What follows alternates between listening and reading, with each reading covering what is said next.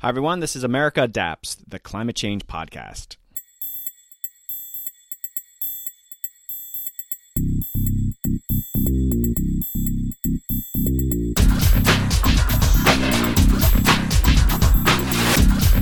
Hey, adapters, welcome back to the podcast.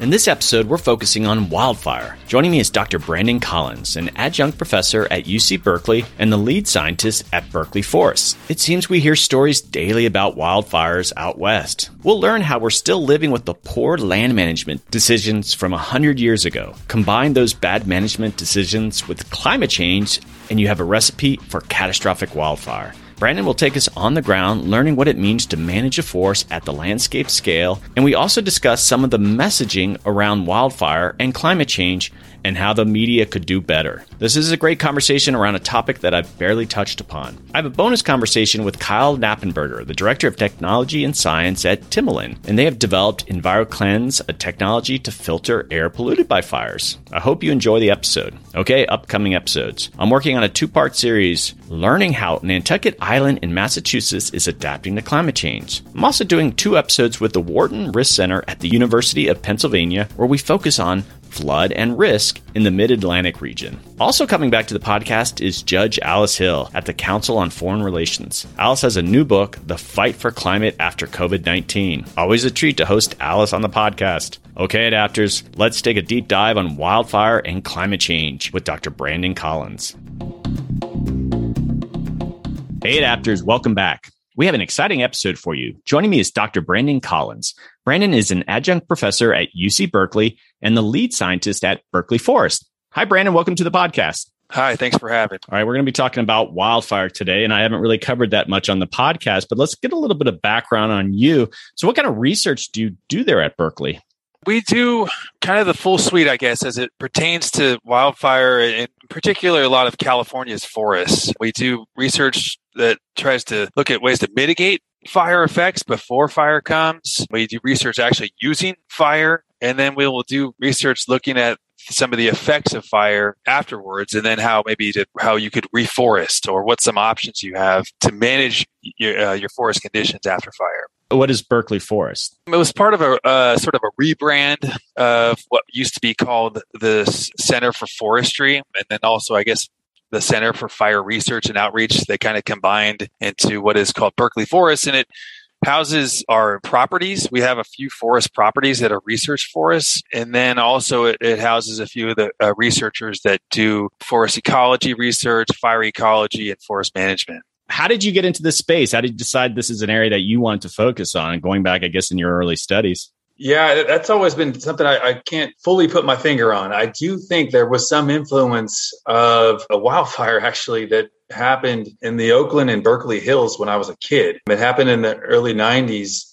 and it I was living in Alameda which is just adjacent the next city over from Oakland and I remember that fire very distinctly and it i guess in a way it sort of had an imprint on me. And it wasn't as though i right away said like ah now i know i want to study wildfire. It just i think it got it got me interested enough into forests that i was then when i went to uc berkeley as an undergrad i majored in forestry. And then in, in forestry sort of found my way to fire by the end of, of my undergraduate studies this is the summer season and we're in the middle of fire season. And I, I thought it'd be just useful let's, doing a bit of a check. And we're really going to be focusing on Western forests and even very targeted in California in this conversation. But what's going on with the fire season right now in California? Well, you know, I think we're we're on a series of seasons where we've had record-breaking numbers, you know, one way or another. And this one in particular, we've seen the growth of this Dixie fire in the northern Sierra Nevada and also burning into the southern Cascade Range really kind of blow our minds as to what some of these fires are capable of. And I w- would have,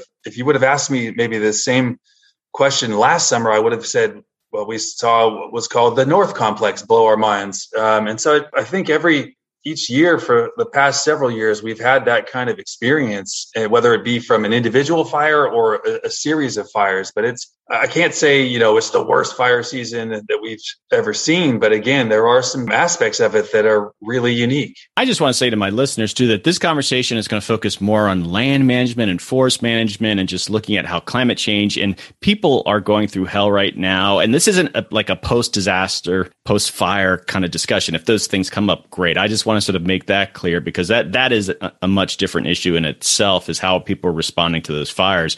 We're going to just talk about how do we kind of get here? How does management, I guess, lead to mitigate against these things? And so I guess on that note, there's these fires in California, but the the impacts of those fires aren't necessarily staying there. I'm reading stories about impacts in the Midwest. What's that about? Yeah, I think you know just the, amount of smoke that, that we're generating from these fires, and it and in this case, it's not the smoke is not just coming from the one fire I mentioned before, the Dixie Fire. There are, are several fires that are you know sizable but not nearly as sizable as Dixie that are all contributing to this. There are probably three or four fires nearing 100,000 acres that are in the Klamath Range, just west of the Sierra Nevada, that are putting up quite a bit of smoke. So I think collectively, those fires and maybe some activity in Southern Oregon are really putting up quite a bit of smoke that is able to travel quite a long way. And this is not new. I remember this from last year too. We were getting reports, uh, you know, Arizona, even in the Midwest, as as you know, some of the what was going on last year. And last year was a different story because they were more distributed. These wildfires were more distributed throughout the state. But in terms of area burned, we might be the same all at any given point in time. We're going to dig into some of your research, but I guess sort of your your gut response to when you think of these wildfires, like what is your biggest concern when you you hear about them? Obviously, you're thinking about people's livelihoods and are they at risk that way, but there's also I mean, you must look at it in a much different way. Well, this is just natural background fire or these are unusual fires. What what are you kind of thinking when you hear about these fires? Yes, you're right. I mean, the concern is is how close are communities? You know, how uh, you know are we losing homes? Those, those are some of the primary things that, that go through anybody's mind when you see something like this. Second to those, I, I do really worry about the the condition of the forest in the aftermath of these fires. We've seen time and time again in these really large wildfires is large patches of trees being killed. And that's completely uncharacteristic for a lot of these forests. And what happens then is that the ability to recover uh, uh, is much less. In fact, it's zero in a lot of these cases in these forests. They're just not adapted to that kind of fire. And that's where we that's where as, as a story goes we start to get into some of the nuance because you could easily say look these forests are adapted to fire and fire is just returning to them in in a natural way and the pushback i would say there is that these are not burning in a natural way. Well, I guess that takes me to my next question. Just, of course, climate change and what role does climate change play in all this? You know, I've done a ton of research for this episode, and obviously, think you know things are going to get warmer. Things burn more easily if things are warmer and such. But it's obviously a lot more complicated than that. And so, this notion of like previous land management with climate change, what does that mean for the new forest system? How do you look for that climate change signal in regards to your research and management? How does that factor in? To me, the climate piece really it infor- reinforces the inevitability of fire in these systems. The opportunity for fire, you know, to spread and spread fairly quickly under the climatic conditions that we're seeing is, is much greater. So the you know, and on the flip side, you know, you could look at it as the likelihood of us putting these things out, you know, even as good as our suppression resources are, is not good. So I, I look at it as though we need to expect fire it's not a you know and in fact learn you know in a way to to sort of live with it but i think on a way live with it on our terms rather than just the extreme conditions under which you know nature dictates I want to get into you know fire suppression because it's the United States. We do a lot of that, and we've done that for a long time. And the notion of how climate change is going to influence that. So, previous land management on these forests, fire suppression leads to its own troubles, but then climate change leading to these new conditions. It's well, you have to look at fire suppression in different ways than problem of the previous land management. I mean, how do you separate those two? You know, it is hard to do that. And people, you know, try to, you know, if you're looking for blame, you know, some people will try to ascribe blame to one or the other. And I don't think that's really that necessary and, and all that helpful in the end. Both are happening. The, both the influences of our past management, which includes suppression, but other things as well. And, and the climate is, is, as I said before, is setting us up for this greater probability, greater potential for, you know, for fire spread. So I don't think it's necessary to parse out which percentage of which is driving what we see. But the point is, is both are happening and both are leading to these exacerbated effects. And, and one of which, one of those pieces we can deal with on the short term. The other one is a much longer horizon that we can actually do something about. You know, I guess I would argue too, though, climate change is, I guess, forcing us to reconsider how we accept fire because there's always this sort of we have such a you know antagonistic relationship with fire in the United States, but maybe climate change is going to reforce us to think, well, the systems might be changing. We need to really rethink how we uh, do land management. And I'm just speculating here, but it's just there's you know two competing narratives on how we're kind of dealing with the landscape.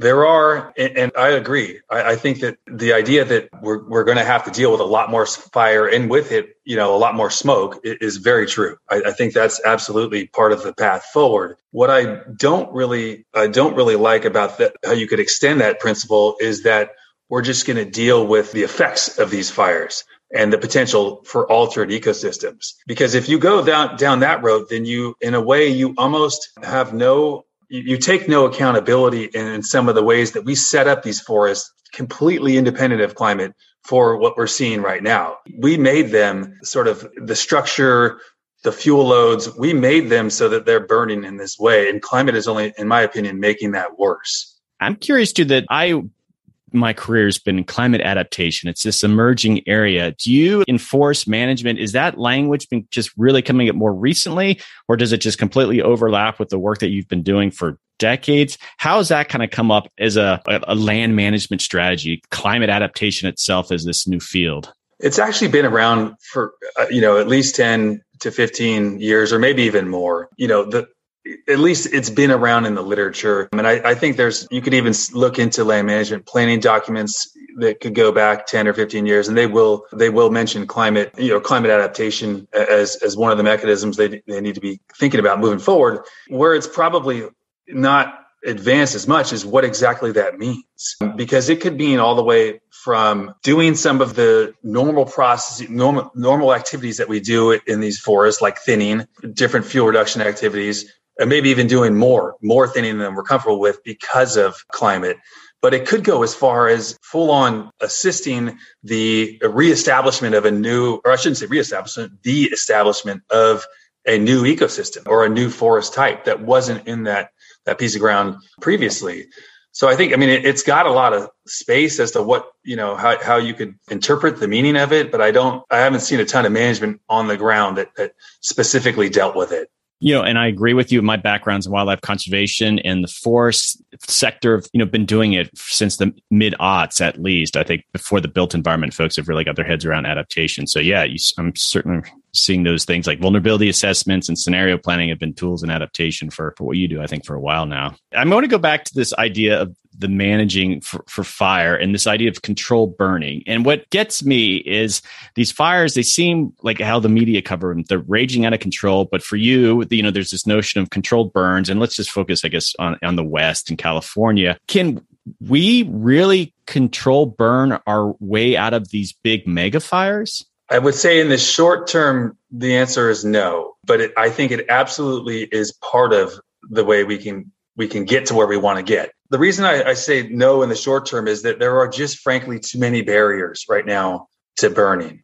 And, and some of them are, are in the policy sort of sphere, but many of them are just sort of societal barriers, right? Smoke, you know, the risk of escape, the personnel to do the burn. All those things are, real, real basic hindrances to, to any large scale effort to do prescribed burning. Now, I, I'm absolutely an advocate of it. I think we need to do a lot more of it, but I just don't think it's the answer for the next five years, which, you know, five to 10 years, which I think are going to be critical for us if we're able ever to turn this trend a little bit and please correct me if I'm using the wrong terms and such for uh, just land management. Like, let's say mechanized treatment, where you're actually using machinery to go in and remove trees in the underbrush versus like a controlled, you're just lighting it.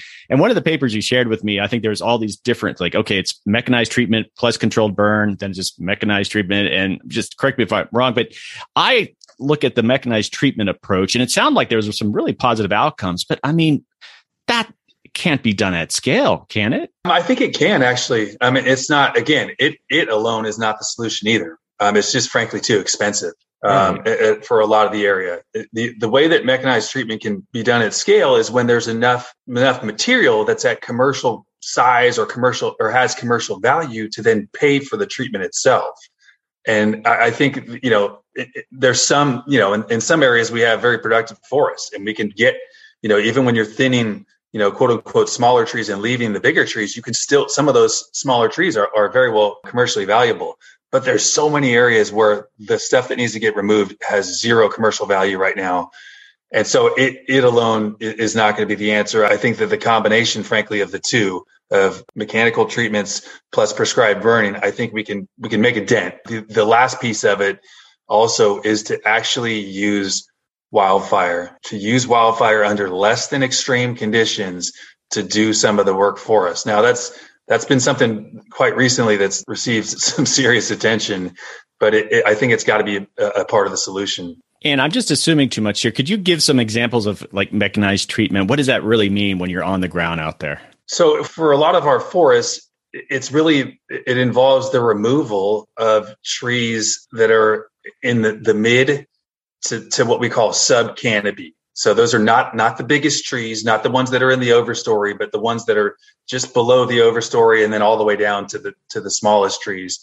And you can do that removal with chainsaws and you know then some other piece of equipment has to come and actually then pull the tree out to an area to be processed. And when I say processed, that is to cut the limbs off, cut the tops off that are below a certain size, um, and then perhaps ship it, you know, on a truck to a mill. Or the other alternative is to use a, which is actually quite common now, is to use what's called a feller buncher, which is a tracked machine that goes in and cuts the trees, stacks them, and then, you know, maybe in a bundle of 10 to 20 trees, then another machine comes off and, and, drags those off to the processing. And then lastly, the last piece of sort of mechanical, which is really the most expensive part of it all, is just flat out chipping the trees in place. It's it's called mastication, where you just basically grind the trees down and leave the the chips, the residue in the forest okay, I'm asking the right person here. When I think of all that, you know, and not there's degrees of heavy machinery, but you know, when you look at the ecology of that forest, because you're bringing heavy machinery in, is it compacting the soil? Are, are you is the forest able to kind of rebound in a very natural way after this con- controlled treatment? Yes, the, uh, the answer, the short answer is yes. I think we've established what are called best management practices that have been around for a few decades, and I think those using those best management practices which include limitations on the slope that some of these these machines can operate on and even specific to the soil type those slope regulations change based on soil type. I think we've kind of dialed in what would be you know let's say a lower impact way of, of bringing equipment into the forest. You know I, I did land work in not on the land, but in Georgia, worked for a conservation group and the pine plantations there, you, you, know, the mechanized treatment, those pine plantations, some of were just biological deserts, you know, afterwards. So they're growing those pine trees and the understory was just non-existent compact soil in between them. And so like that's, that's sort of my memory of, you know, how they really highly treated the forest. You know, there's, that's interesting you say that because when I do talk about mechanical treatment, I think some people in their minds go to that place. Maybe it's not Georgia, but maybe they saw a, you know, a clear cut in you know in Oregon or even in parts of California where they said, "Oh, I I couldn't believe it. It looked like you know crops essentially in rows with again, like you said, nothing else on the ground. In fact, there was herbicide to to control right, what they call right. competing vegetation. But this is not that, right? We're not. I'm, this is not. This is leaving the backbone, if you will, of the of the forest in place. That is the largest trees, those that provide habitat to a lot of the species that we tend to to focus on that that's the, the type of mechanical treatment I'm talking about. And on federal forests in particular, there are a number of safeguards in place already set sort of in stone in policy that limit the extent to which you could even do something like the intensive forestry practices that you just spoke about. I, I mean, we generally don't cut a tree over 30 inches in diameter. And that's, you know, uh, some cases it's, it's down to 20 inches okay, so uh, again, I've got an expert here. I've had all these questions. And so when you have these really hot fires and you hear, okay, afterwards, it's, and you sort of said that earlier, it's difficult for a, a normal forest to kind of reestablish itself.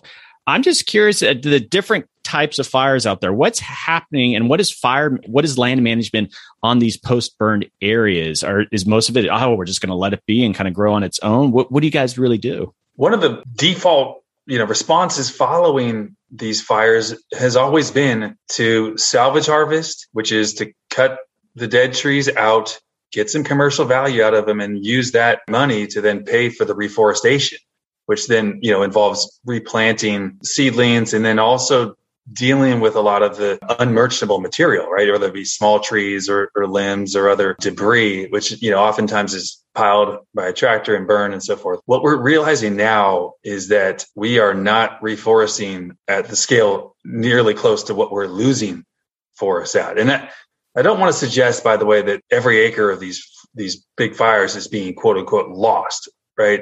I think on average we see somewhere between let's say 30 and 40 percent of these of the area affected by these these fires is maybe burning at, at high severity, which means that it's killing the the trees. Sadly, we're we're reforesting some small percentage of even that high severity. So we just can't keep up right now. And I think some some areas we are doing as you said. We're kind of letting, you know, let's say natural processes although they aren't really natural when the fire effects are as severe as we see because there is no response mechanism. Like the the trees cannot regenerate following that following, you know, large patches of high severity. So we're doing it by default. Yeah, I sort of was asking about it earlier that I mean, enough land is burned, and I'm sure as researchers, you can look at satellite data and say, well, look at all these massive scales of burn. I mean, are any of these systems, especially like in California, are you seeing them pivot to being new systems that they're grasslands now and the trees are not going to come back for 500 years or 1000 years? And are you encouraging that? It's like that, that's just the reality because of the hot burn or climate change. It's, well, we are expecting a new type of ecosystem here.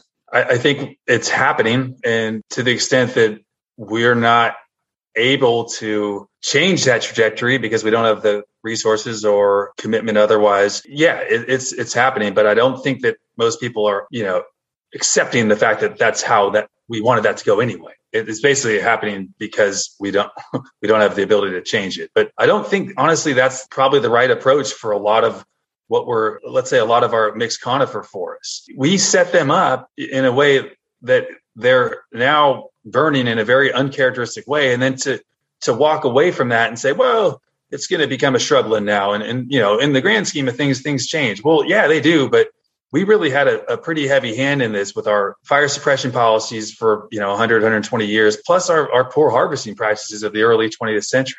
So I think that, again, to, to just walk away from that and say, we're going to just accept the type conversion is really not uh, it's i don't think it's that ethical honestly. I assume just even the forest service there's this bureaucratic gets almost requirement like when these things happen that restoration or reforestation it's almost sort of a default position anyway right? The reforestation is is actually it's bound by law. It's okay. actually in the national forest management act in the late 1970s so yeah it, we do have to reforest although we're not doing it in a lot of areas because we can't. We had a brief conversation before we did this podcast, and I want you to explain that you know you hear about fire in northern california but then you hear about fire in southern california and those are two very different creatures and a lot of people in southern california are on this wildfire interface but just the ecosystem there is a bit different and fire management needs to be considered differently right? Could you explain? Sure. So we, uh, and again, this is even this this divide is broad, broad brushing, but let's for the sake of going through this exercise, let's let's pretend that they are fairly distinct, which for the most part they are. So in Southern California, we tend to have more shrub dominated systems. Chaparral is, is another name for those systems. And they actually characteristically burn at high severity, meaning that when they burn, the whole above ground portion of the plant burns. And for, you know, many hundreds, if not thousands of acres, the, all of uh, what seemingly the, the above ground parts of, of the shrub species are, are dead but they're very much adapted to that kind of fire. They have specific mechanisms to either resprout from from the root crowns or to, uh, that their seed is already embedded in the soil. It was able to germinate really efficiently after fire. In fact, sometimes the germination is cued by the smoke itself or even the char in the soil.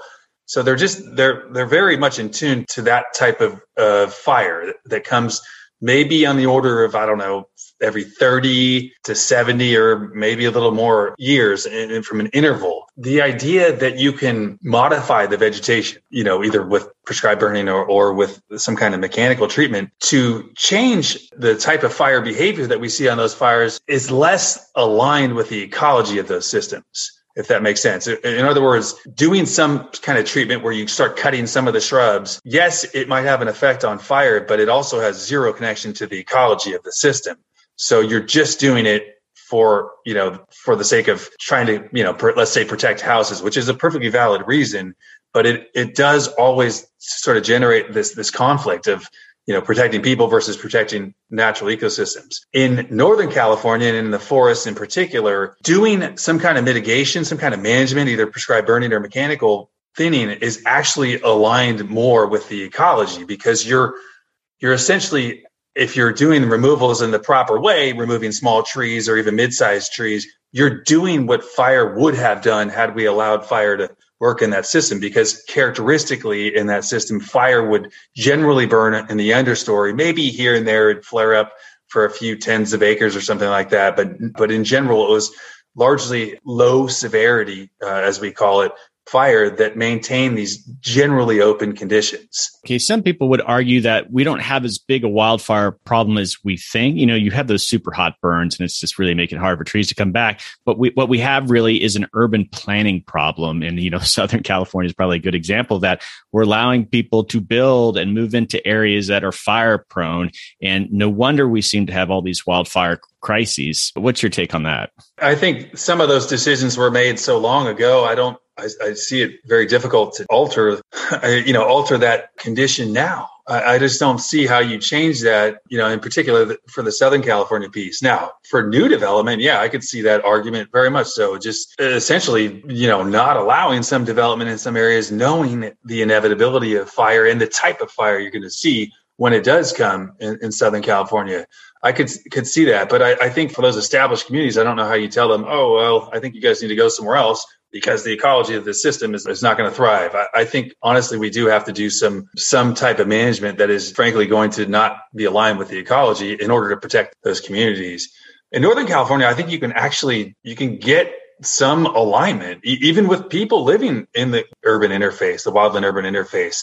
I think if we were able to manage these forests properly, I, I, think that the risk would be much, much lower to some of those homes. The odd thing about it is, I think a lot of people are so used to seeing the forest in the condition that it is. Now, let's say you have a cabin up in the woods, you've been going up there for 30 years, and you're used to seeing, you know, a lot of trees and getting very little sunlight on the ground. What if you were to to actually do a, a restoration type of thinning there, it would look very foreign to them. And so I think some people might not even like that because you'd see your neighbor, you know, it'd be hotter for sure. But I, I think we need to basically educate those people uh, on one, the ecology of the, the system, and two, the inevitability of fire. And, and those two things together would tell you you need to thin your land and you can still live there. It's not going to be terrible. You know, the risk will be mitigated for sure. But I'm curious because I guess I don't know enough about fire management. When you think of flood zones, people aren't technically supposed to, you know, build in the, the flood plain and there's rules like one in a hundred year, one in a 500. And obviously there are people that did that in the past and they keep rebuilding, but they are trying to create an infrastructure of regulation. The national flood, they're trying to reform the management act. Is there an equivalent for fire that okay, these we know they're fire zones, but there is there any sort of legal deterrents that keep people from moving into fire zones in California? Not that I'm aware of, but what is happening and what what's happening in a very real way is insurance costs, which in a way are, are you know not regulating, but but are maybe changing people's behaviors. I think that I've actually even seen in some of the areas where there have burned and burned badly, lost homes and all that, they're not rebuilding. And that could be for the you know the lack of insurance, but it also could be just the you know the inability of people to really tolerate that environment that's that's been so altered from what they're used to seeing and so they just go somewhere else so maybe in a way in an indirect way that's how it's where change will, will, will start to happen in some of those areas are you finding different demographics are interested in your work? Are you interacting with insurance companies or like urban planners or city planners? Is that something that's coming up more and more for you? I'm not interacting with um, insurance companies, but what is different, at least, is just some of the the groups that are that are asking us to speak at. I spoke at uh, something in one of the Bay Area towns around here. Actually, a couple different events that had nothing to do with ecology or wildlands these are different, you know, these are groups that are just really social groups and they're just interested in fire enough to want to learn about it. So I think that's a, pretty interesting development is that we're either by direct exposure, you know, to fire some of the people like we had in 2017, all the fires in the in the northern Bay Area, but also the smoke that we've had over the last several years getting into these some of these main, you know, population centers has really got people asking questions about fire. And I think that's actually if there is an upside to all this, that that's an upside is our ability to basically provide this information to a much more willing audience. Audience is willing to listen. My next question is associated with how the public's responding and how the media covers fire. To me, it's the fire season and it's almost like Groundhog Day with these fire stories. And I'm sure you probably feel the same way. It's like, all right, it's the wildfires in California are flaring up again and this community is threatened and not to minimize people actually their lives are at risk, but it's just, it happens every year. And I think the media is getting much better in bringing in the climate change angle into it too. That's a good development. But at the same time, it's all right, let's dust it off and let's talk. And there's a sort of this urgency. But I guess my thinking is like, well, th- this narrative will be repeated every year. So let's let's maybe change our mentality about it. I mean, what's what's your sense of sort of media coverage? I agree, and I don't I don't blame the media at all for what they're doing in terms of covering it. What I would think is why are we as land managers not doing something very significant to to change this. You're right, it is Groundhog's Day. Every year it's the same thing. Oh, disastrous, you know, fire effects and oh, terrible winds. And we just can't get a hold of this fire no matter how many people we put on it. At some point I would just would really like to see a major effort to change this on the front end, on the, the pre-fire side, where we are actually going to do something significant to manage these forests at a, at a large scale to change this trajectory. But I, I think we just can't get over the hump on some of these. And it's always easier to respond to a disaster, I guess, than it is to prevent one.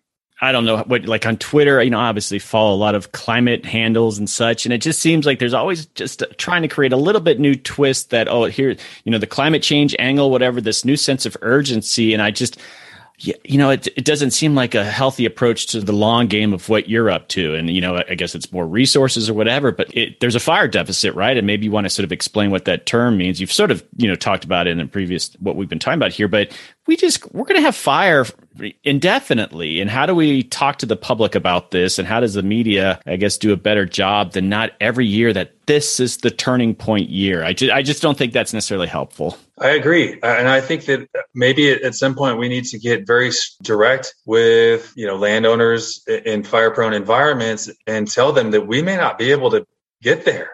We may not be able to stop a fire. Well, we not we shouldn't say may. We're not going to be able to stop a fire at some point from getting onto your land. It's up to you, you know, with some assistance and some expertise the governments can provide to prepare your land essentially don't rely on us to put it out but essentially but prepare for it to happen and essentially try to with you know let your your piece of ground withstand the fire and sort of remain intact. This might be verging in sort of media strategies that you're just not comfortable talking about, but I look at, I think a lot of people really want to use the fires to sort of make a case that we need to do something on climate change. I obviously, I got a podcast on climate change. I think we need to do it. You know, sometimes you get this climate fatigue and people will look at these fire stories. Well, why are they living in the fire zone in the first place? And I, you know, in some ways it might actually even backfire as a way to create some of that urgency around we got to get our carbon emissions down. And so, I, I mean, I mean, verging, I just worry that the media strategies are going to kind of backfire. It could. You're right. I mean, to a certain extent, if you if you just keep pushing the climate side of it, I think in a way people maybe will tend to accept the inevitability of it then say, okay, well, I guess this is just the new normal that we're just going to have giant fires every year we can't do anything about.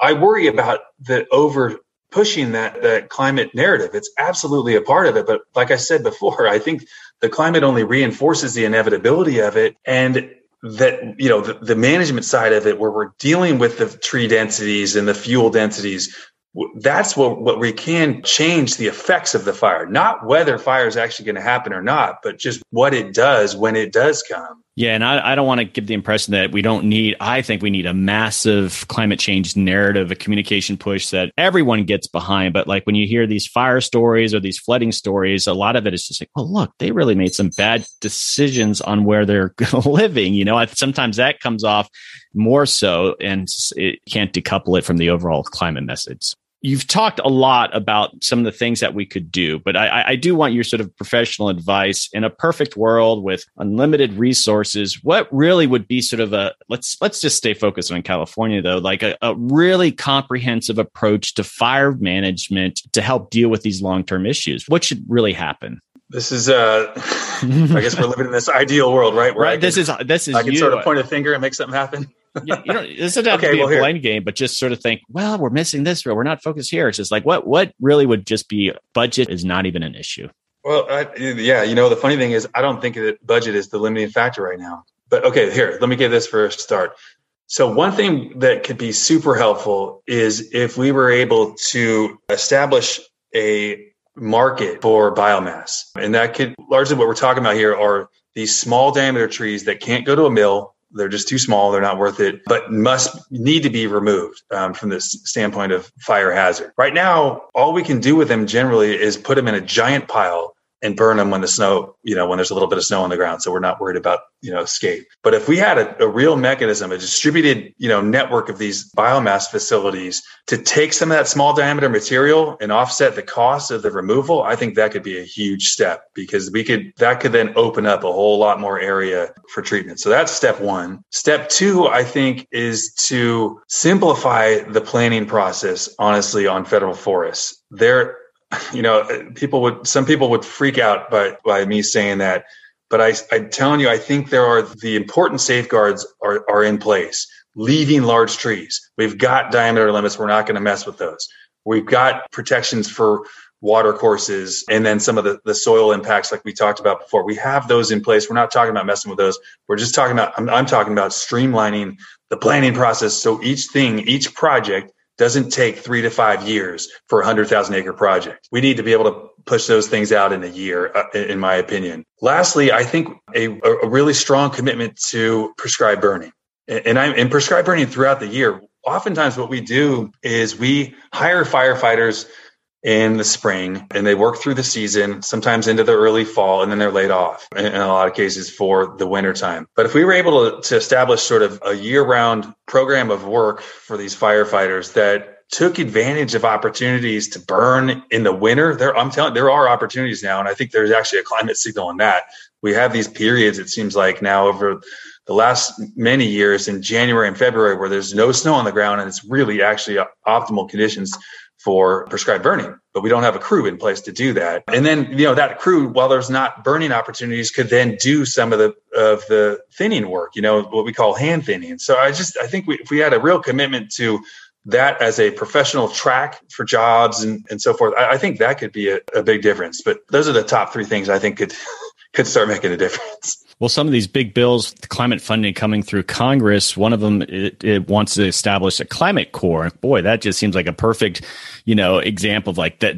What kind of jobs would they be doing? There you go, sort of full time, you know, wildfire staff. So, all right, any sure. DC DC listeners and doing any of that kind of work? Why don't you slip that into the uh, appropriation? And I, and I guess any sort of additional thing that I would like as part of that, and I push that a lot on the podcast, is a communication strategy that needs to be coupled with fire management. I know the U.S. Forest Service they get a lot of funding to do a lot of really interesting research. And i know messaging and communications th- that's out there but it's just I, you know maybe it needs to be better that really how do you, maybe they need to partner with different people but the messaging around forest management just needs to ramp up because i think that's there's just a deficit there.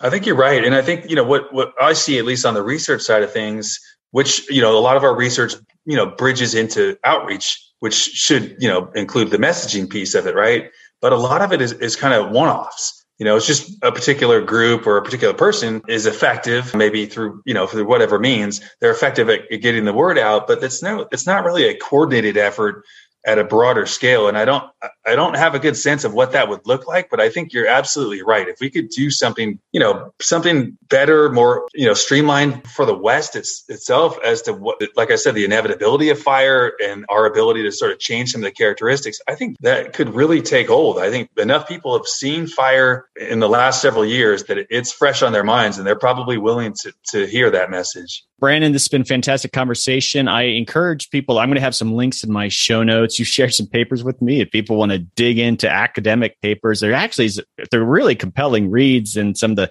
the history of forest management. So I, they're actually really good reads. Well, I have one last question for you. And I ask all my guests this. If, if you could recommend one person to come on the podcast, who would it be? So I guess off the top of my head, I could think of uh, a couple, but I'll, I'll list Rob York who is a colleague of mine through UC Berkeley. And Rob's got an interesting background because he is a forester and used to manage our research forest near Georgetown, California. And he is an avid prescribed burner. He, he burns all the time, including in the winter. He'll burn with two or three people. I, I know that, you know, it, he has this really interesting background of, of, very much on the ground management and the research side of things. So I, Rob could be very, very interesting because he's, he's got the burning experience, he's got the forestry experience, and he's got, you know, sort of the research chops as well. All right, great. Excellent recommendation. All right, Brandon, thanks again for coming on and sharing your expertise. And, you know, good luck. Your research is going to just be more important in the years ahead. Oh, thank you, Doug. Hey, Adapters, welcome back. Joining me is Kyle Knappenberger. Kyle is the Director of Technology and Science at Timilon. Hi, Kyle. Welcome to the podcast. Hey, Doug. It's great. Pleasure to be here. All right, really quickly, what is Timilon? Timilon Corporation, we are a company that develops products in what we call the adsorptive neutralization space. Essentially, we make materials that are very effective at breaking down harmful chemicals. So we do a wide range of things that involve destroying harmful toxins, chemical warfare agents, air pollution, air quality, you name it. Uh, if you've got a bad chemical, we probably have a product or a solution, or we're looking in that area to solve those problems. So we're going to be talking a bit about the the threat of wildfire smoke. And you know, when people think of wildfires, they usually associate the threat with the fire itself, but the threat of the smoke, even that lingering smoke is a public health issue. So what actually is in wildfire smoke? Well, it's a combination of particulate matter as well as chemicals. You know, people think of what they see, you know, the, the burning fire or the smoke and the ash. But that smoke is really a combination of a lot of different particulate matter, particulate matter that can range, you know, down to 0.25 microns in size, larger. But there's often a lot of different harmful chemicals in there. They can be, you know, different VOCs. Uh, it depends upon, of course, what has been burned down. You know, wildfires, you're, you're generally thinking of things that are the result of organic matter being burned and consumed, but there's also the man made things that could be there too that can release even more potentially harmful chemicals in the air. You know, the things that come to mind for a lot of people with chemicals are the, are the formaldehyde and carbon monoxide and, and those sorts of things, but it, it, really can be quite a bit more broad than that, which is which does make it, you know, a, a public health concern. Well, and so most people, when they're around wildfires, even in the general region, they're not under threat of that fire itself, but they can smell the smoke. They go in and they close the door and they think, all right, more or less problem solved, but the smoke's still getting in the house, right? Oh, you know, absolutely. The, the home is exchanging air with the outside all the time. You know, it could be your HVAC systems, exhaust fans in bathrooms or kitchens, fireplaces, just leaky windows, doors, all of these things can create an environment that frankly allows for things to leak into the, the indoor environment. You know, people do a number of different things to try to mitigate that. And I don't think a lot of people actually know you think you smoke cigarettes and there's a health impact, but when you're inhaling wildfire smoke, what, what are some of the health consequences of that? Some of the long term effects are still being studied, but there's a lot of the same, you know, I mean, it is chemicals and it is particulates. There are quite a few different issues that people could have, you know, the general respiratory heart related issues from the smoke and the particulates are obviously some of the big ones. The long term effects are still being studied. You know, a lot of times people don't have the ability, you know, they're we're not they're not being evaluated for long periods of time uh, for wildfire smoke. But when you start looking at some of the other studies that are out there, but it is the one you mentioned, secondhand smoke. If you look at occupational hazards, fire responders have one of the highest cancer rates by occupation. And it's because they're repeatedly being exposed to smoke and chemicals and combustion. And wildfire smoke is, is the same thing. I mean, it's got the same thing. It's, it's got chemicals, it's got particulates, it's penetrating and getting into people, and the body's immune system can't always handle that helping clean indoor air, you know, especially from wildfire smoke is this is your space. And so there's this environment cleanse that you guys have developed. What is that? Well, EnviroKlenz is a family of products that utilizes our, our technology to mitigate harmful chemicals, pollutants, particulate matter. And, and the name EnviroKlenz is, is often associated by consumers with our air purifier. We have air purifiers that can be used in indoor enclosed spaces to mitigate various indoor pollutants or pollutants that are in that space. The EnviroKlenz air system utilizes HEPA filters and it also has a air cartridge that uses our patented materials to mitigate harmful chemicals that may be circulating in that environment. So you've got a nice portable, movable air purifier that can be used in enclosed spaces. One of the things that a lot of people don't always think about is indoor air quality is what's coming into the home, it's things in the home, but it's not just particulates, it's the chemicals and the odors as well that are circulating in that environment. And our system is addressing both of those aspects. A lot of air purifiers are working against just the particulates, where ours is working against the particulates, but then the other things like the chemicals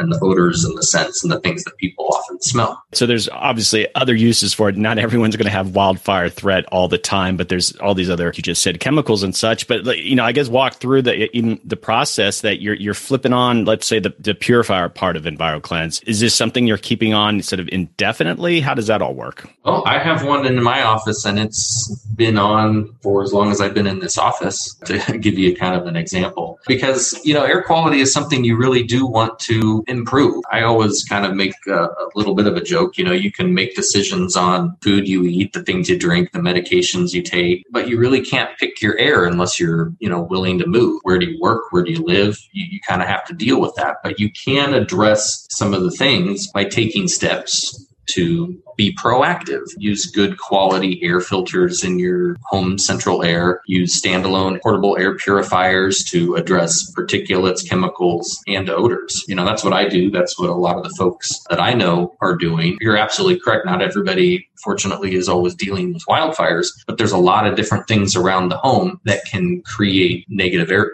not you know, things about the air quality that aren't good that you would want to address. Well, you must have been following that there's all these wildfires that are happening out in California, but people yeah. in the Midwest were actually experiencing some really serious air quality issues. It, that must have just, you know, raised some alarms at your company. Well, yeah, I'm, I'm here in the Midwest uh, in Kansas, and we had some very high particulate levels in the air at times, made for some interesting and pretty sunsets at times, but it, just the hazy particulates all over the air. Air quality wasn't good. Some of the worst, you know, that we've had around here in, in times when, when the winds were blowing, right? Because it was just blowing all that stuff right here in the Midwest. Obviously there's an interest for customers for this product and you know wildfires is just one potential impact but let's say we're in a warming world and you know we're going to have these things. Like who are your customers our customer base consists of folks that are addressing what I would call like acute situations, uh, such as the wildfires, but chronic related problems as well. People that are, you know, maybe they live in a home that has some chemical smell or scent that they just can't handle. We have uh, customers that are businesses, schools looking to improve indoor air quality. There's there's obviously a lot going on in the world right now related to airborne pathogens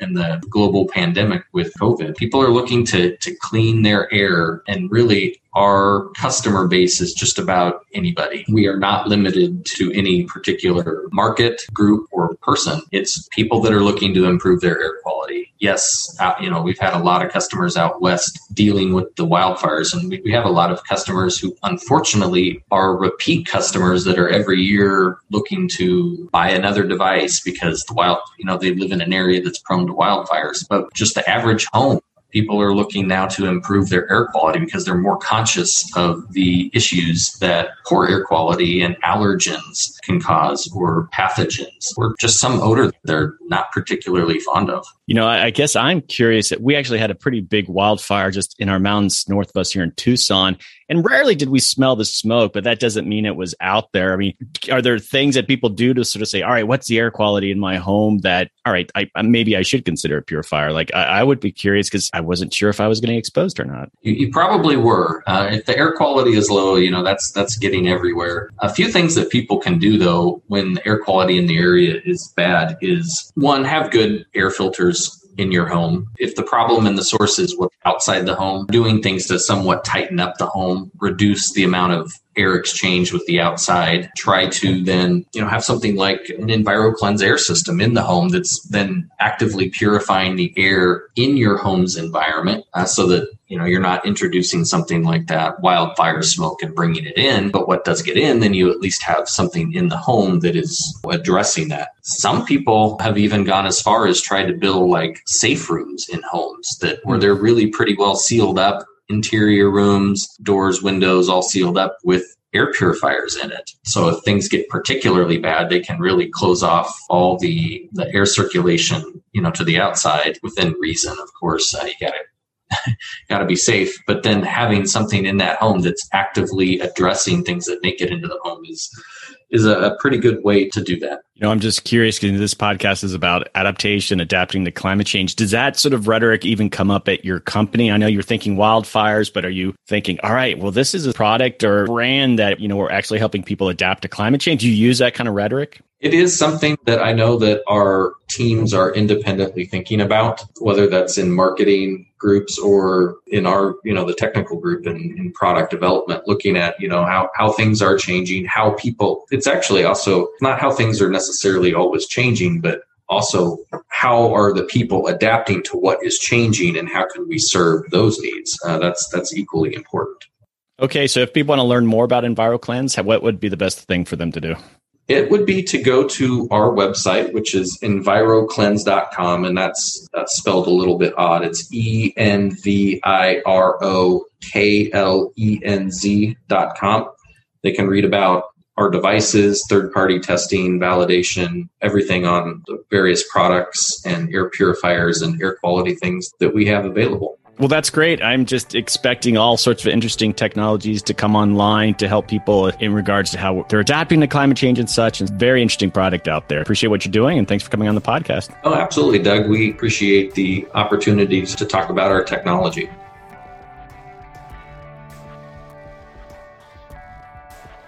Okay, adapters, that is a wrap. Thanks to Brendan for coming on the podcast. If we could only travel back in time and tell those forest managers to do things differently. When you're dealing with trees, you have to look at the long term, and we're still dealing with the legacy of their poor management. Still, I'm encouraged by the opportunities that the research that Brandon is doing affords us on future land management. We can make a difference in managing this landscape for climate change. It's just going to take more resources. Places like California will also have to make some tough decisions around development and growth. People keep keep moving into the fire zones. Hopefully, as Brandon said, insurance companies can help influence decisions like that to avoid these high risk areas. I highly recommend you dig around in my show notes on the webpage if you want to learn more about wildlife research and management. Okay, I want to thank the Waterfront Alliance out of New York and New Jersey. They came up with a staff list of their favorite climate podcasts, and Courtney Conant Worrell picked America Adapts. Thanks, Courtney. There are also some other great recommendations on there, so check it out. There's a link in my show notes. It's a great organization. Go check out what they're doing. Okay, don't forget to subscribe to the America Adapts newsletter. We highlight the latest episode and news and stories related to that episode's topic. We also highlight other climate podcasts and share a few other adaptation related goodies. In the show notes, there's a link to subscribe. And here's a call to action encourage your friends and colleagues to subscribe too. Okay, so if you're interested in highlighting your adaptation work in a podcast, consider sponsoring an episode of America Adapts. Sponsoring a podcast allows you to focus on the work that you are doing and sharing with climate professionals from around the world. I'm currently working with the trustees of reservations on two episodes. I'm also working with the Wharton Risk Center at UPenn on two flood themed episodes. Podcasts are a great and innovative way to educate people on the work that you're doing in the adaptation space. I do go on location for some of these sponsored podcasts, but I can do remotely, especially in the COVID era. This is a chance to share your story with all my listeners who represent some of the leading practitioners and researchers in the adaptation and climate universe. Most projects have communications written into them consider budgeting in a podcast. Podcasts have a long shelf life, much more so than a white paper or conference presentation. Many groups work it into their communication strategies. So if you want to learn more, email me at americaadapts at gmail.com. Also, a reminder to you adapters. I love hearing from you. Take the time to email me just to say who you are. And if you're in the field, let me know what you do. Shout out to Don Wright up there in New Brunswick for taking the time and letting me know what he thinks of some recent episodes. Thanks, Don. You too can reach out. I love hearing from you. It gives me some understanding of who my listeners are and what you guys are doing. And even if you're not in the adaptation space, I want to know how the podcast provides value to you. Again, my email is americaadapts at gmail.com. Don't forget to check out the website, americaadapts.org. Okay, adapters, keep up the great work. I'll see you next time.